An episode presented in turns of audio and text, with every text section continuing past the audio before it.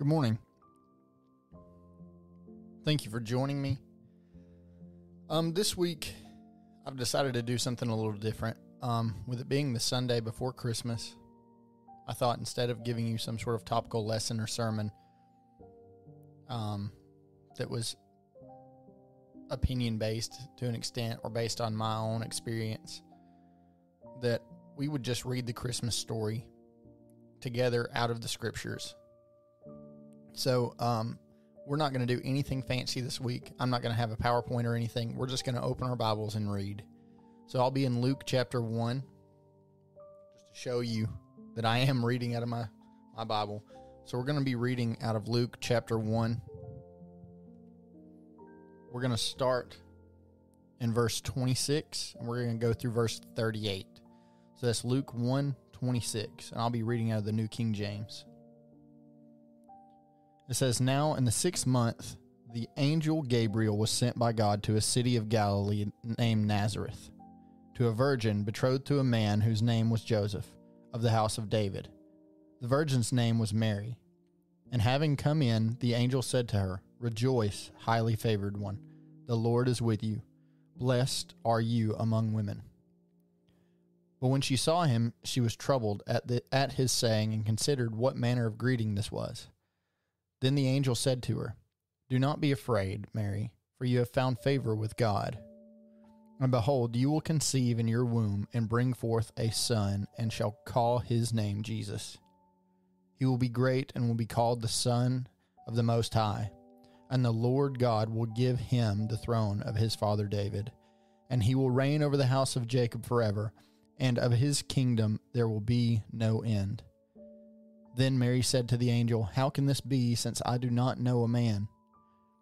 And the angel answered and said to her, The Holy Spirit will come upon you, and the power of the of the Most High will overshadow you. Therefore also that Holy One who is to be born will be called the Son of God. Now indeed Elizabeth, your relative, has also conceived a son in her old age, and this is now the sixth month of her who was called barren for with God nothing will be impossible. Then Mary said, Behold, the maidservant of the Lord. Let it be to me according to your word. And the angel departed from her. Now I want us to flip over to Matthew chapter 1. And we're going to start in verse 18. Um, the first 17 verses are the genealogy of Christ, and it is extremely important. Um, it is a biblical account a historical record of Jesus Christ's lineage. Um, so make sure you go back and read that. But we're going to start in verse 18. It says, Now the birth of Jesus Christ was as follows. After his mother, Mary, was betrothed to Joseph, before they came together, she was found with child of the Holy Spirit. Then Joseph, her husband, being a just man and not wanting to make her a public example, was minded to put her away secretly. But while he thought about these things, behold, an angel of the Lord appeared to him in a dream, saying, Joseph, son of David, do not be afraid to take to you Mary, your wife, for that which is conceived in her is of the Holy Spirit. And she will bring forth a son, and you shall call his name Jesus, for he will save his people from their sins.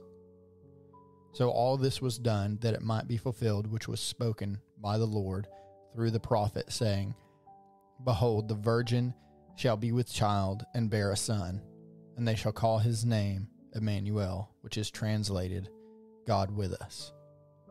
Then Joseph, being aroused from sleep, did as the angel of the Lord commanded him, and took t- took to him his wife, and did not know her till she had brought forth her firstborn son and he called his name Jesus. Chapter 2 Now, after Jesus was born in Bethlehem of Judea in the days of Herod the king, behold, wise men from the east came to Jerusalem, saying, Where is he who has been born king of the Jews? For we have seen his star in the east and have come to worship him. Then Herod the king heard this. He was troubled, and all Jerusalem with him. And when he had gathered all the chief priests and scribes of the people together, he inquired of them where the Christ was to be born. So they said to him, In Bethlehem of Judea. For thus it is written by the prophet But you, Bethlehem, in the land of Judah, are not the least among the rulers of Judah, for out of you shall come a ruler who will shepherd my people Israel. Then Herod, when he had secretly called the wise men, determined from them what time the star appeared. And he sent them to Bethlehem and said, Go and search carefully for the young child, and when you have found him, bring him back word bring back word to me, that I may come and worship him also. When they heard the king, they departed, and behold, the star which they had seen in the east went before them, till it came and stood over where the young child was. When they saw the star, they rejoiced with exceedingly great joy. And when they had come into the house, they saw the young child with Mary his mother, and fell down and worshipped him. And when they had opened their treasures, they presented gifts to him gifts of gold and frankincense and myrrh.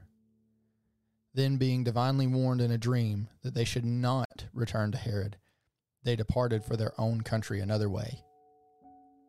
Now, when they had departed, behold, an angel of the Lord appeared to Joseph in a dream, saying, Arise, take the young child and his mother, flee to Egypt, and stay there until I bring you word.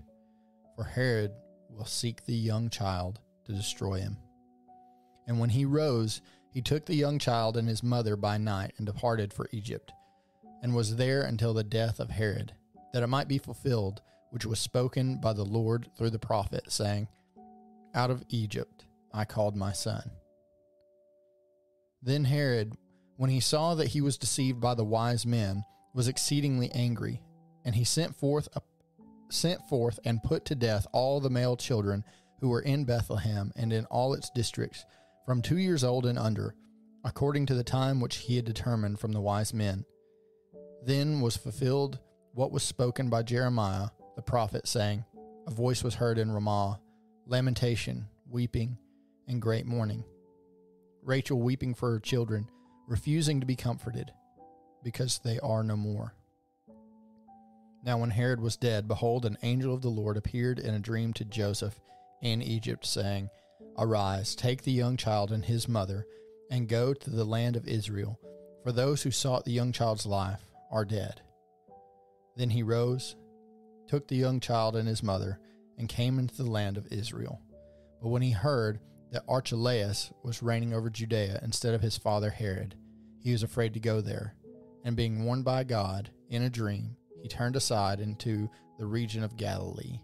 And he came and dwelt in a city called Nazareth, that it might be fulfilled, which was spoken by the prophets He shall be called a Nazarene.